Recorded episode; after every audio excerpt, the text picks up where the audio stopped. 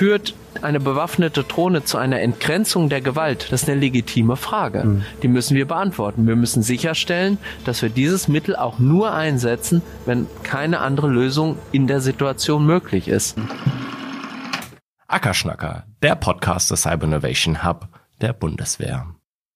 Ähm, herzlich willkommen, liebe Zuschauer und Zuhörer, zur, ich glaube, inzwischen neunten Ausgabe des Ackerschnacker vom Cyber Innovation Hub. Heute nicht aus dem Homeoffice, sondern tatsächlich aus dem Cyber Innovation Hub zusammen mit unserem Gast. Herzlich willkommen, Dr. Tauber. Hallo und hurra. Sie wissen, 16 Uhr bei der Marine am Donnerstag ist eigentlich ein geblockter Zeitslot. Ja. Wofür? So. Seemannssonntag. Richtig. Ich bin auch in der Tat auf dem Weg hierher von meinem ehemaligen Büroleiter Admiral Ristau gefragt worden, ob ich heute schon einen Seemannssonntag hatte. Habe ich gesagt, nein. Könnte sein, dass der ausfällt. Wir machen den jetzt quasi virtuell. Wir machen wenigstens den, den Kaffee. Ich, ich wollte gerade sagen, den Kaffee konnten wir stellen. Am Kuchen muss ich noch das nächste Mal arbeiten. Ansonsten das Format nennt sich Ackerschnacker. Ist Ihnen der Ackerschnacker begegnet damals? FFOBZB. Richtig. Ich habe schon gerade eben in meiner Insta-Story gefragt, ob jemand weiß, wofür die Abkürzung steht. Ich bin nachher auf die Antworten gespannt. Absolut. Also ich habe das mit mehreren Gästen auch besprochen, die auch teilweise Bundeswehr-Hintergrund hatten, mehr oder weniger. Ich selber habe ihn, glaube ich, nie selber bedienen dürfen. Ich habe mir das immer sehr lustig vorgestellt, daran zu kurbeln. Ich habe ihn bedient. Ich hätte auch gerne nach meiner Dienstzeit einen so aus Nostalgiegründen mit nach Hause genommen. Ja. Ich habe aber noch keinen.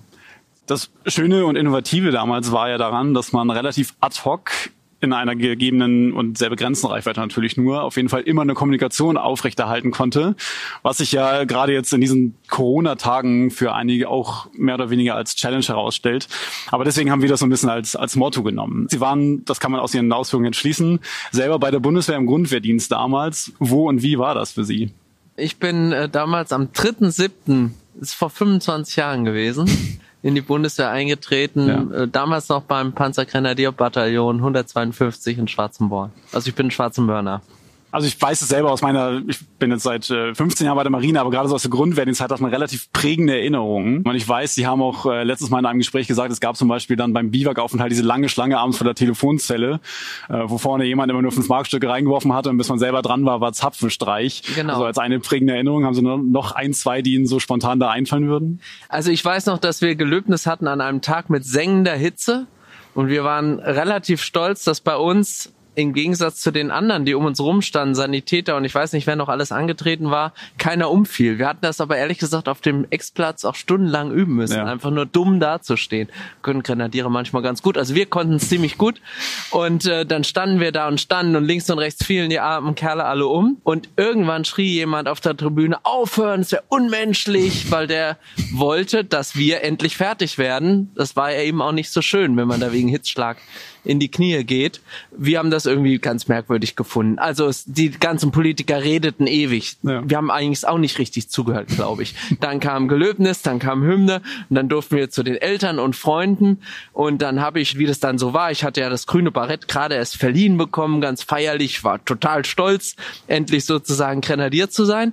Und dann habe ich zu meiner Mutter gesagt, also jetzt mal, wir hier echte Kerle, alle stehen geblieben, aber der Typ, der peinliche, der da auf der Tribüne gerufen hat, hat, aufhören, das geht doch gar nicht. Dann sagt meine Mutter, ja, das war dein Vater. also mein Vater fand es unmöglich, dass man die armen Soldaten da stehen lässt in der Hitze und dass alle so lange reden. Ja. War eine schöne Geschichte. Ab und zu halte ich ihm das noch vor.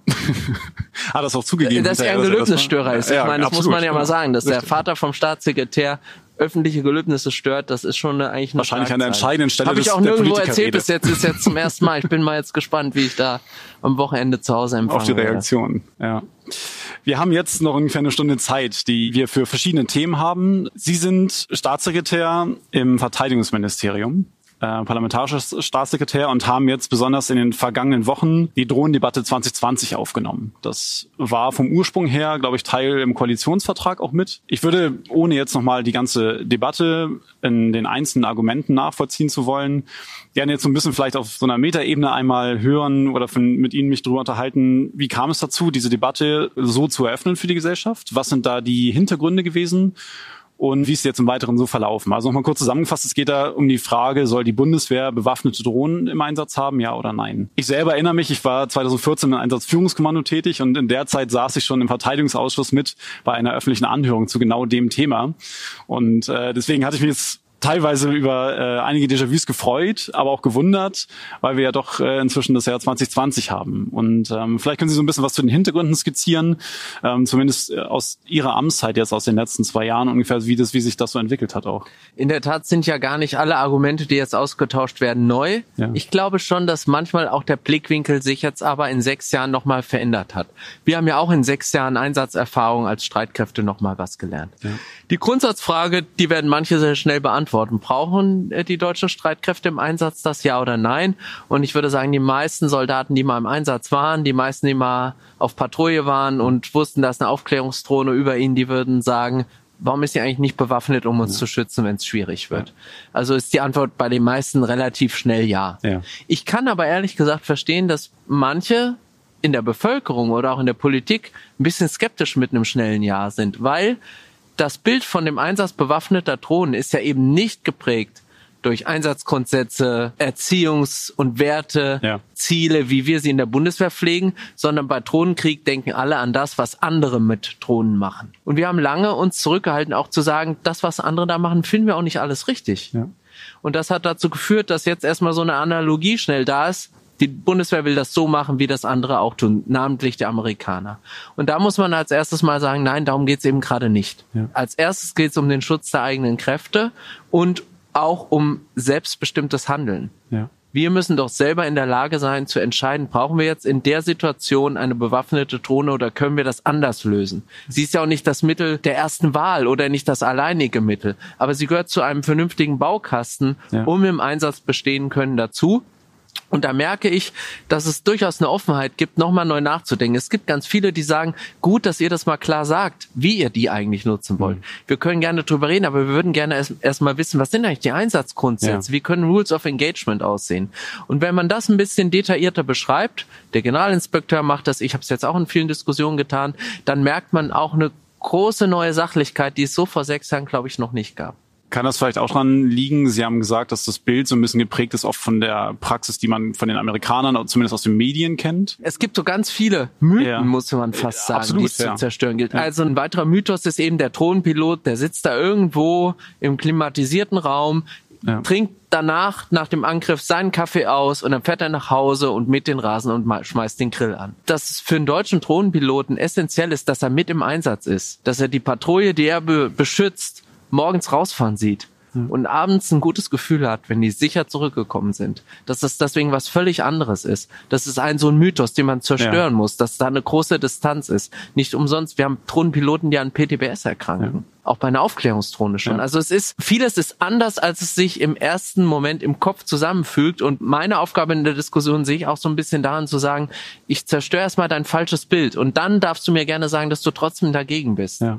Aber bitte sei dagegen aufgrund der realen Faktenlage, die ich dir gebe und nicht aufgrund von Bildern, die du dir irgendwie gebaut hast. Weil meine Überlegung ist gerade war, liegt es vielleicht daran, dass vielleicht in der Öffentlichkeit so die, die Rules and Engagement, das Selbstverständnis auch, wie die Bundeswehr operiert, gar nicht so unbedingt präsent ist und dann natürlich die Mythen, wie auch immer die sich aufgebaut haben, durch entsprechende Medienartikel etc. präsenter sind. Also das ist ja so ein bisschen die Rolle, inwiefern wird die Bundeswehr aktiv wahrgenommen? Was weiß die Bevölkerung überhaupt über die Art und Weise, wie wir operieren und agieren beispielsweise? Na, ich glaube, es wäre auch zu viel verlangt von einem, der kein Soldat ist, zu verlangen, ja. zu verstehen, wie so ein Einsatz mhm. abläuft. Aber natürlich gibt's auch da wieder Bilder, die man vielleicht durch Filme oder Bestimmt, an, ja. auf andere Art und Weise sich ja. angeeignet hat. Und man muss eben auch da nochmal unterscheiden. Der Jetpilot, der denselben Auftrag hat, der fliegt zu seinem Ziel, der hat die Koordinaten, der sieht das Ziel, der spricht das an ja. und dann muss er sich entscheiden, wirkt er auf das Ziel oder nicht. Ja. Und wenn er gewirkt hat, wird er wahrscheinlich relativ schnell äh, sich in Sicherheit bringen und wird auch nicht lange vor Ort bleiben können, allein wegen der rationierten Stehzeit über ja. dem Ziel aufgrund des Treibstoffs.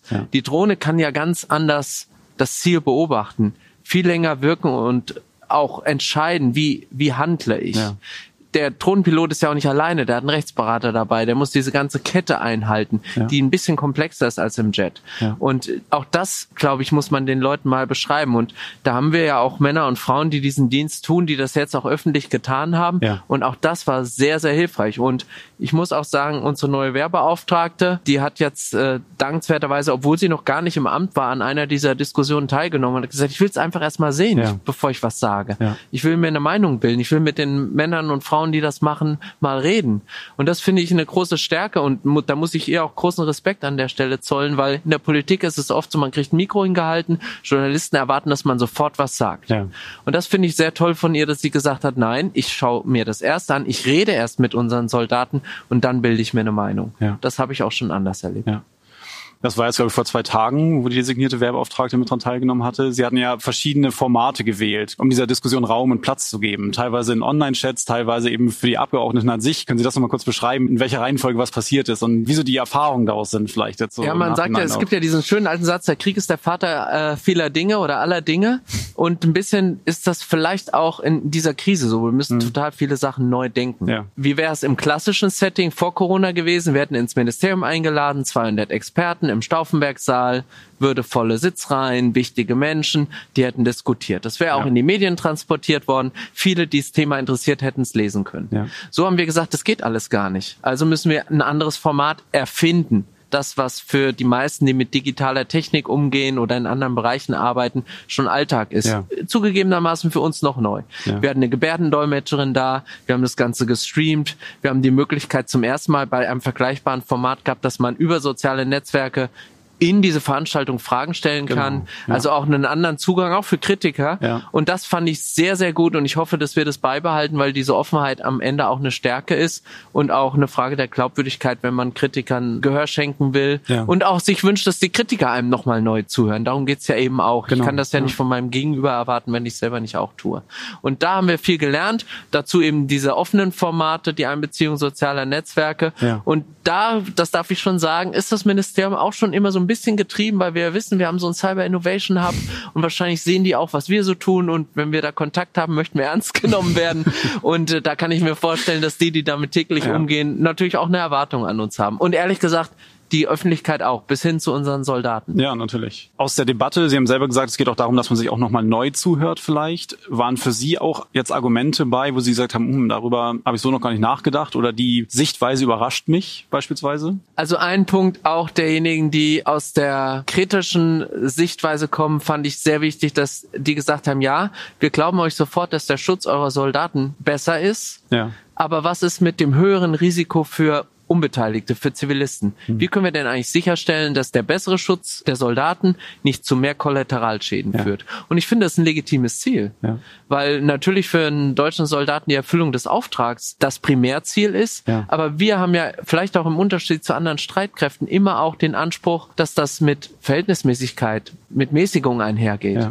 dass wir nicht sagen, Hauptsache das Schlachtfeld ist danach ruhig, sondern dass wir sagen, wir wollen nicht, dass Unbeteiligte zu Schaden kommen. Ja. Deswegen ist das eine sehr legitime Frage. Ja. Und der Punkt, führt eine bewaffnete Drohne zu einer Entgrenzung der Gewalt, drückt man leichter auf den Knopf als als Jetpilot. Das ist eine legitime Frage. Mhm. Die müssen wir beantworten. Wir müssen sicherstellen, dass wir dieses Mittel auch nur einsetzen, wenn keine andere Lösung in der Situation möglich ist. Ja. Und da fand ich sehr toll, dass es auch bei denen, die grundsätzlich sagen, wir wollen nicht, dass sich diese neuen Waffensysteme implementieren, die dann aber sagen, wenn ihr es aber macht, dann würden wir gerne mit euch reden, welche Regeln braucht's denn? Hm. Übrigens auch zum Schutz der Drohnenpiloten in ja. der Begleitung, Stressabbau, ja. psychologische Betreuung, ja. damit das verantwortlich äh, geschieht. Und das ist eine neue Qualität, dass nicht nur alle aus der Friedensbewegung sagen, wir sind total dagegen, ihr dürft nicht, hm. sondern die gesagt haben, ihr wisst schon, wir sind dagegen, aber wenn ihr es macht, bitte überlegt mal, welche Regeln sind da absolut wichtig. Ja. Und das finde ich ist auch legitim und für so Impulse bin ich auch dankbar. Da höre ich dann auch gerne zu. Bei der Pauschalkritik ist ehrlich gesagt ein bisschen schwierig.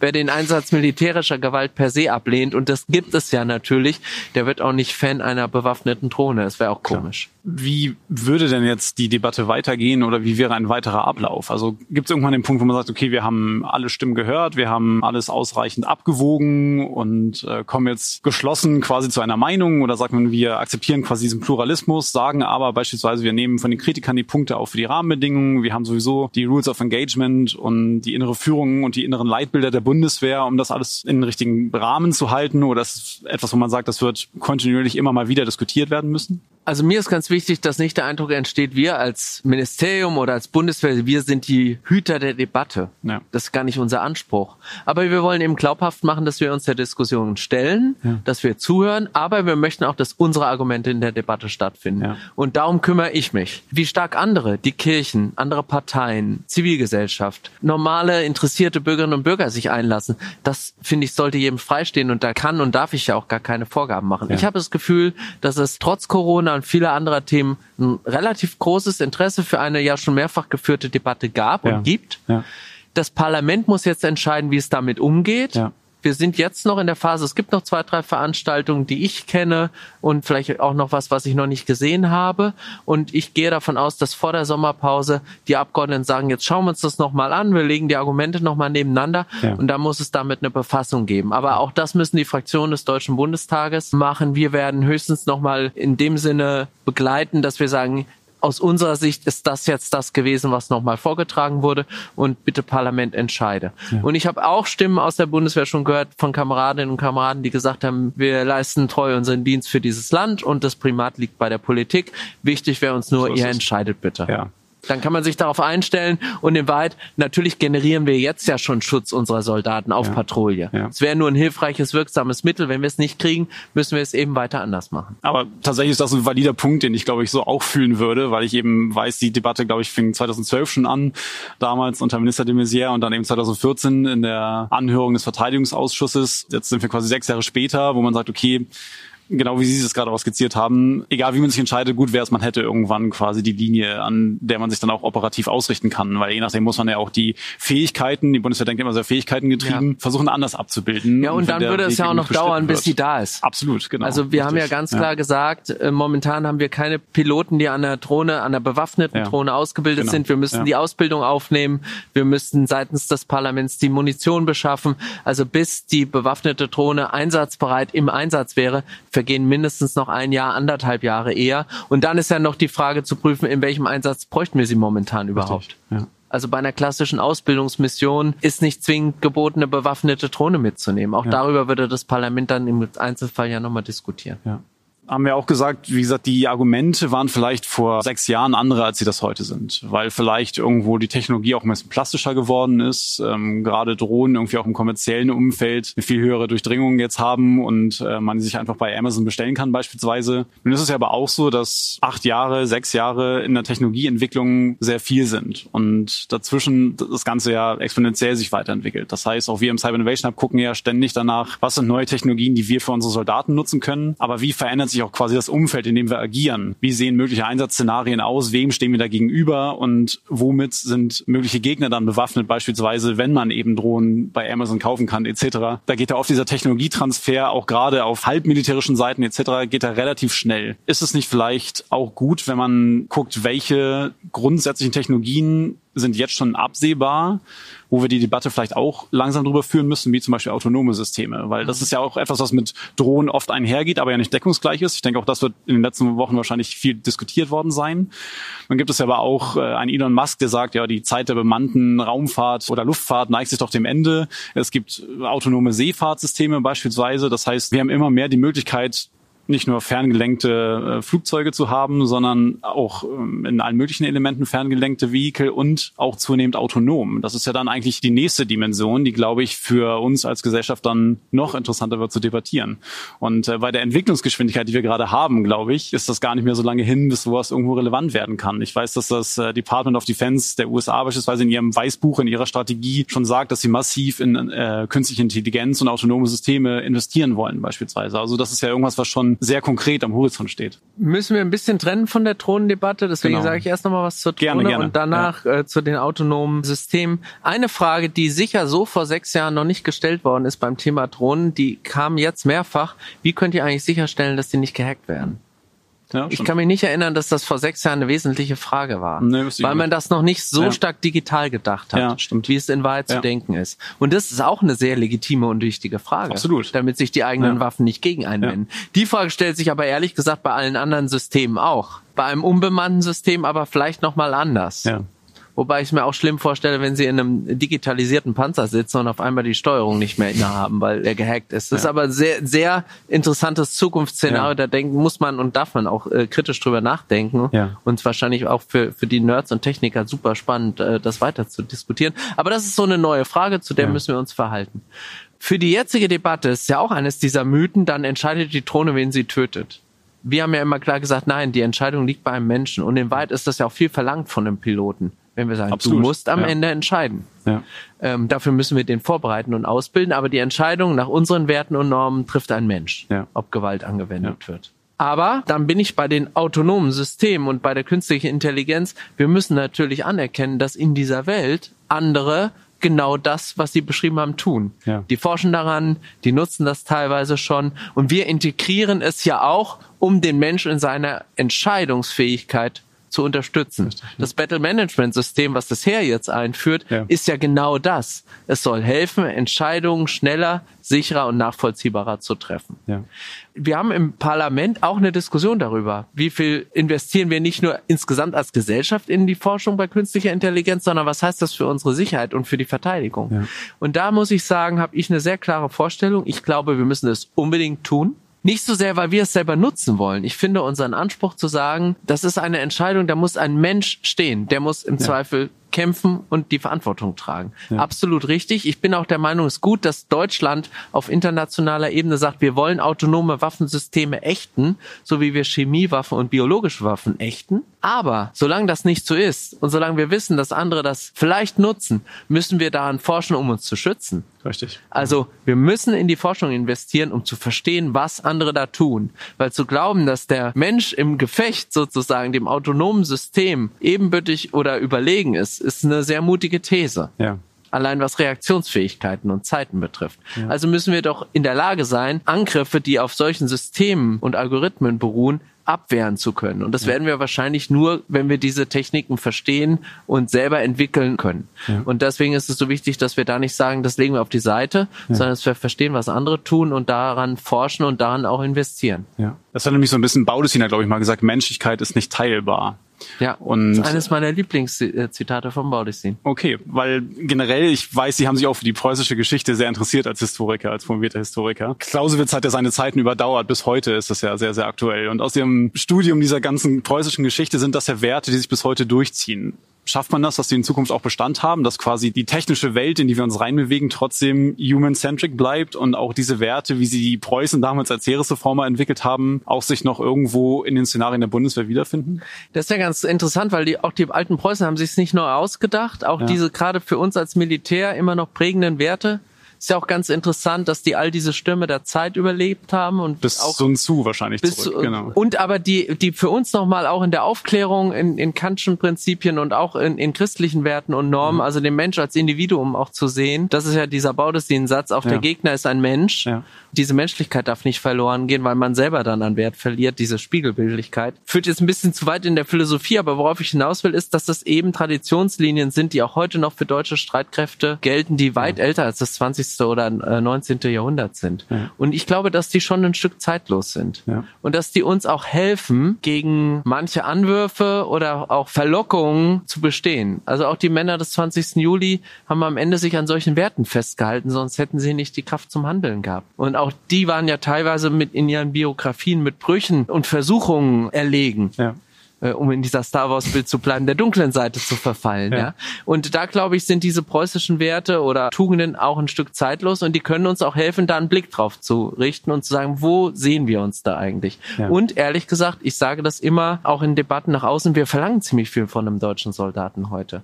Der soll ja nicht nur sein Handwerk beherrschen, egal in welcher TSK er eingesetzt ist oder in welchem Org-Bereich, sondern wir verlangen von dem eine ethische Einordnung seines Tuns. Das ist ja, ja nichts anderes ist innere Führung. Ja. Dass der das rückkoppelt für sich. Das nimmt ihm der Vorgesetzte nicht mehr ab. Der sagt ja. ihm höchstens, was zu tun ist. Aber diese Rückkopplung ist halt wichtig. Und das finde ich, da können deutsche Soldaten schon sehr stolz drauf sein. Nicht nur, dass wir das verlangen, das ist ja eben nicht immer leicht. Das ja. ist ja viel leichter zu sagen, die haben mir gesagt, was ich tun soll, ich mach's einfach, sondern das unterscheidet sie auch von anderen. Ja. Im positiven Sinne, wie ich finde. Ja.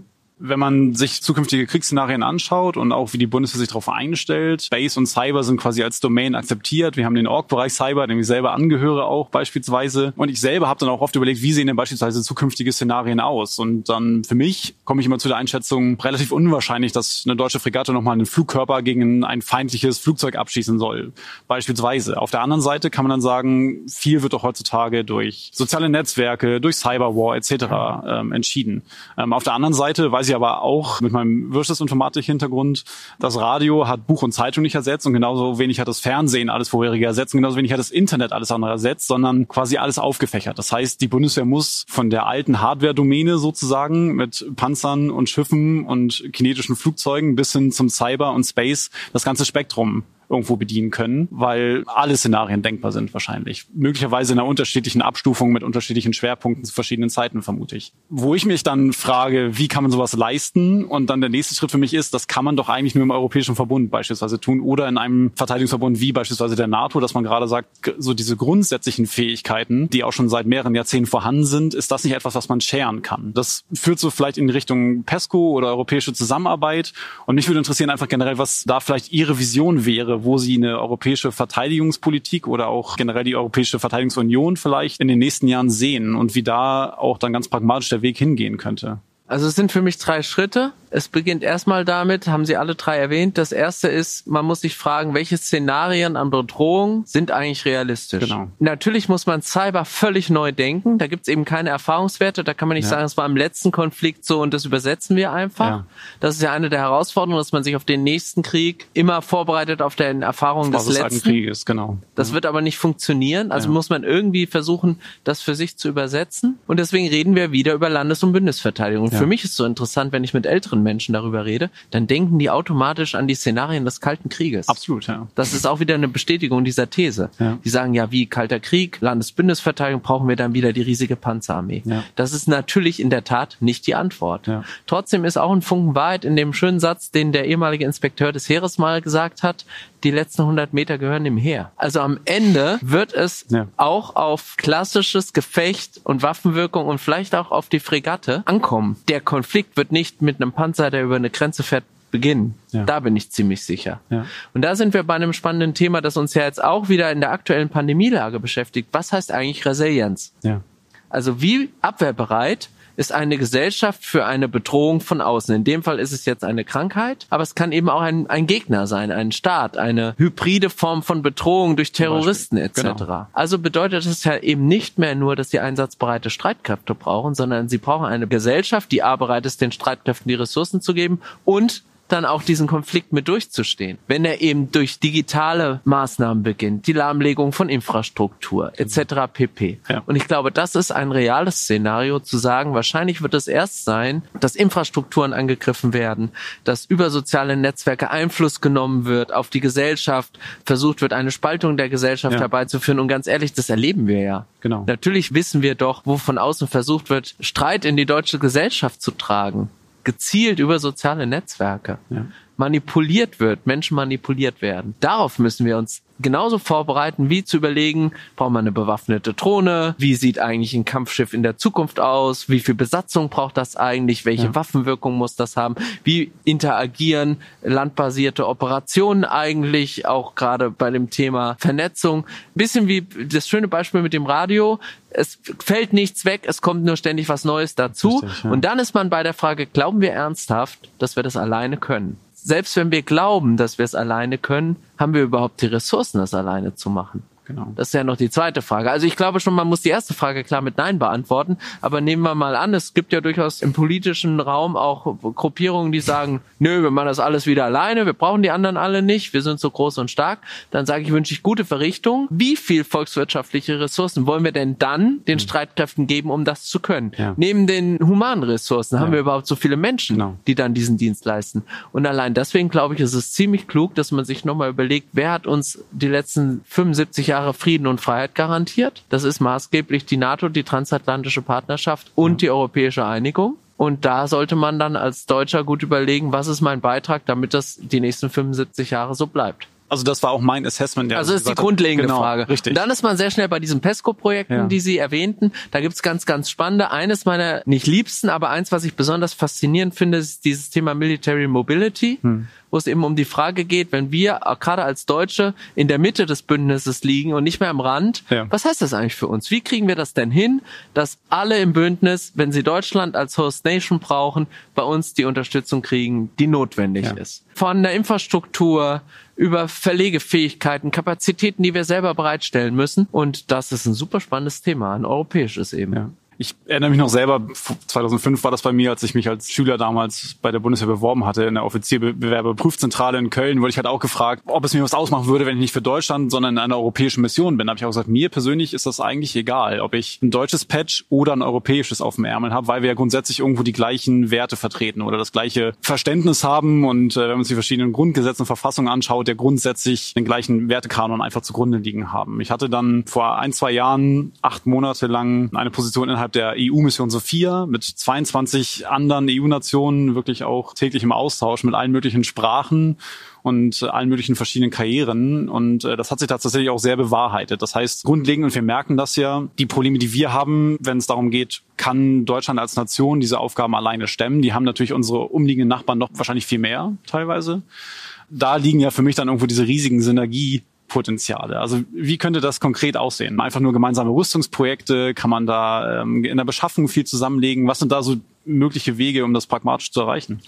Also ehrlich gesagt, ich glaube nicht an eine europäische Armee, wo alle dieselbe Uniform anhaben. Also es gibt ja verschiedene ähm, Abstufungen, genau. Ja, ja, aber europäische Armee, da denken viele genau daran. Mhm. Also für mich ist mein Bezugsrahmen dann auch schon äh, die schwarz-rot-goldene ja. Fahne auf der Uniform. Ja. Aber wenn man das Grundgesetz ein bisschen ernst nimmt und darauf äh, schwört man ja, dann ist der Auftrag Deutschlands, dem Frieden und Freiheit in der Welt und einem geeinten Europa zu dienen. Und deswegen ist ihre Haltung und meine im Prinzip dieselbe. Vielleicht kongruent, ja. Wir kommen, nähern uns vielleicht der Frage von einer anderen äh, ja, Seite, ja. aber wir haben keinen Disput. Das ist mein Bild immer, wenn ich mit Bürgern diskutiere, die mich dann fragen, wie sollen das eigentlich gehen und wann haben wir das? Dann sage ich immer, wir haben das doch längst. Ja.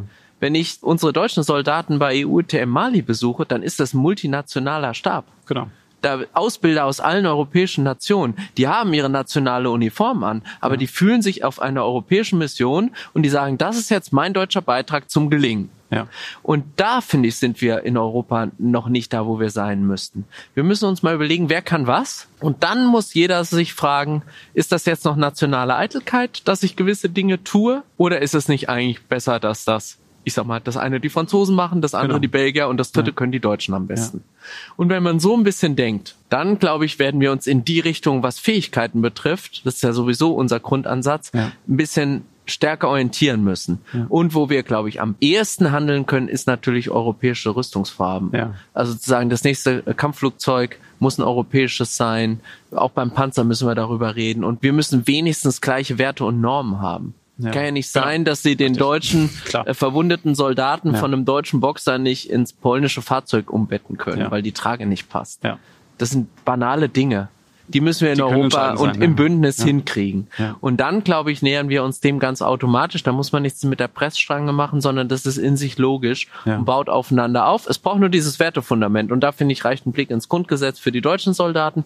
Und wie das andere in Europa sehen, glaube ich, da wird es das zum Teil ähnlich geben. Da kann man aber ruhig ein bisschen vorangehen, finde ich. Wir merken das tatsächlich auch gerade in unserer Arbeit jetzt in dem Innovationsbusiness natürlich auch, dass generell von unseren NATO-Partnern, aber auch insbesondere in Europa viele andere Länder und Streitkräfte ähnliche Wege gehen wie die Bundeswehr, auch Innovation Units aufbauen, teilweise in verschiedenen Konstrukten. Das heißt, wir machen jetzt so einen thematischen Schritt weiter von Europa jetzt in Richtung Innovation Units. Ähm, aber weil ich gerade gestern hatte ich mit Belgien telefoniert, die ähnliche Innovationsvorhaben haben und die sich ja auch um die gleichen Techniken und Buzzwords und Anwendungsfelder kümmern wie wir letztendlich auch. Das heißt, auch da glaube ich, kann man viel gewinnen, wenn man gemeinschaftlich zusammenarbeitet. Das wollte ich erstmal schon mal so vorwegsenden. Und dann das Zweite ist, in der Bundeswehr selber oder generell im Ressort Verteidigung gibt es den Cyber Innovation Hub. Wir haben die Cyberagentur, die gerade aufgebaut wird.